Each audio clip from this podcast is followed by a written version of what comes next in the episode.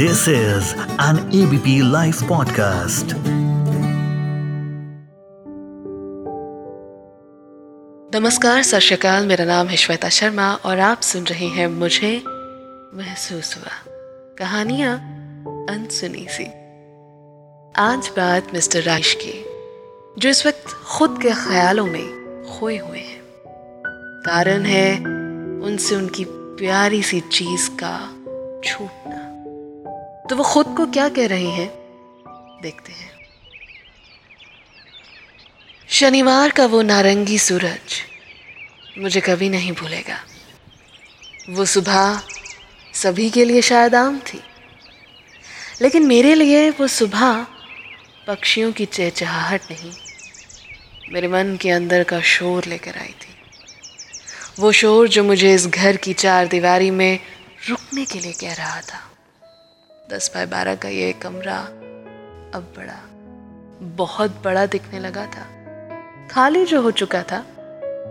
सामान तो बाहर निकाला जा ही रहा था और उसके साथ ही मेरे एहसासों, लम्हों, मेरी यादों को भी दहलीज के बाहर घसीटा जा रहा था। बाईस साल। बाईस साल से इस घर से दोस्ती निभाई है मैंने। पर आज आज यूँ लग रहा जैसे इसकी सिस्कियों को भी इग्नोर कर चुका हूँ। जैसे यारी अब ये घर ही निभा रहा हो। और मैं मैं एक मतलबी इंसान बस घर को एक मकान बनते देख रहा हूँ। तकरीबन 20 साल पहले, रुचि के पहले कदमों के निशान आज भी इस घर ने समेटे हुए हैं।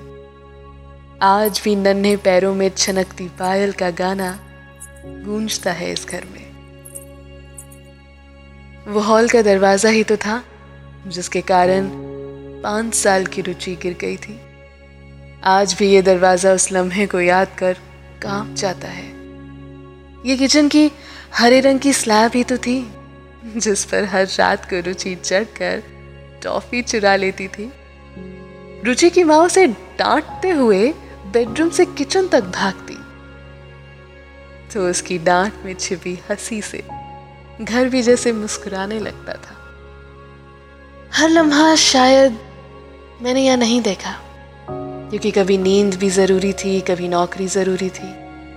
लेकिन ये सीलिंग पर लगे पंखे, ये तो आज भी हर मोमेंट की गवाही दे सकते हैं। लेकिन उनका भी साथ अब इस घर से छूट रहा। बक्सों में धीरे धीरे बंद होते चले जा रहे हैं सब। मुझे आज भी याद है वो वेलकम वाला पायदान, जो सबसे पहले इस घर की शोभा में लगाया गया था। अरे, पर वो रख कहाँ दिया? नज़रें मेरी पायदान को ढूँढने लगी कि अचानक मजदूर ने कहा, साहब, इसे फेंक दें क्या? पायदान अधमरी हालत में मजदूर के हाथों में था। नहीं नहीं, मैं अचानक बोल पड़ा। तभी बेटे रोहित ने कहा, पापा जस्ट थ्रो इट ना। भैया भैया जस्ट थ्रो इट आउट आप फेंक दीजिए आप। पायदान हाथों से खिंचकर डस्टबिन में पहुँच चुका था। और मैं मैं तो अलविदा भी नहीं कह पाया। हार कर अपनी कुर्सी पर बैठ गया। नज़रें दौड़ी और पूरे घर को देखने लगी। कहीं तारों के निशा थे, कहीं रुचि की ड्राइंग्स कहीं तस्वीरों के कारण बने मिट्टी के अजीब अजीब नक्शे तो कहीं कील अब अकेले ही हो चले थे। वाइट वॉश भी अब एक एक जैसी न थी। और बीते समय में आज पहली बार मुझे यह एहसास हुआ कि ये सच कड़वा था। चलिए पापा शिफ्टिंग इज़ ऑल डन बस ये कुर्सी ये कुर्सी नहीं ले जाते। आप चलिए, मैं मैं बस ताला लगा के आता हूँ। नमाखों से, भरे गले से। और मन में फूटते ज्वालामुखी के साथ घर की दहलीज को लांग चुके थे, मिस्टर राकेश। रोहित ने मिनटों में ज़ोर से दरवाज़ा बंद किया और ताला लगा दिया। बरामदे में लगी झूले की टूटी हुई रस्सी मुझे छूटते हुए साथ का एहसास और ज़्यादा करवाने लगी थी।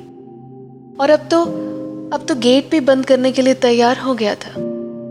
यूँ लगा जैसे गेट के दो पल्ले बाहें फैलाकर मुझे रुक जाने को कह रही हूँ। जंग लगे गेट ने आखिरी बार मुड़ते हुए ये आवाज़ लगाई कि मैं मैं फूट फूट कर रोने लगा। रोहित कंफ्यूज था और कारण जानना चाहा। तब मैंने एक ही बात कही कि ये ईंटों का ढांचा मेरा घर है रोहित। इससे तभी से नाता है जब से तुम्हारी माँ से। इससे मेरा नाता खास है और मैं इसे मेरी याद में अकेले, अंधेरे में खाली, मरते हुए नहीं देख सकता। मैं यहीं रह जाता हूँ।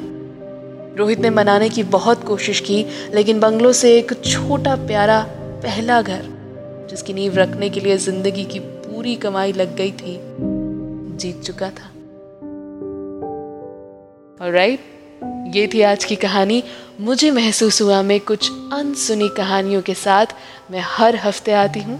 अगर आपको ये कहानियाँ अच्छी लग रही हैं, मुझे ज़रूर बताइएगा। और हाँ सुनते रहिए AVP live podcast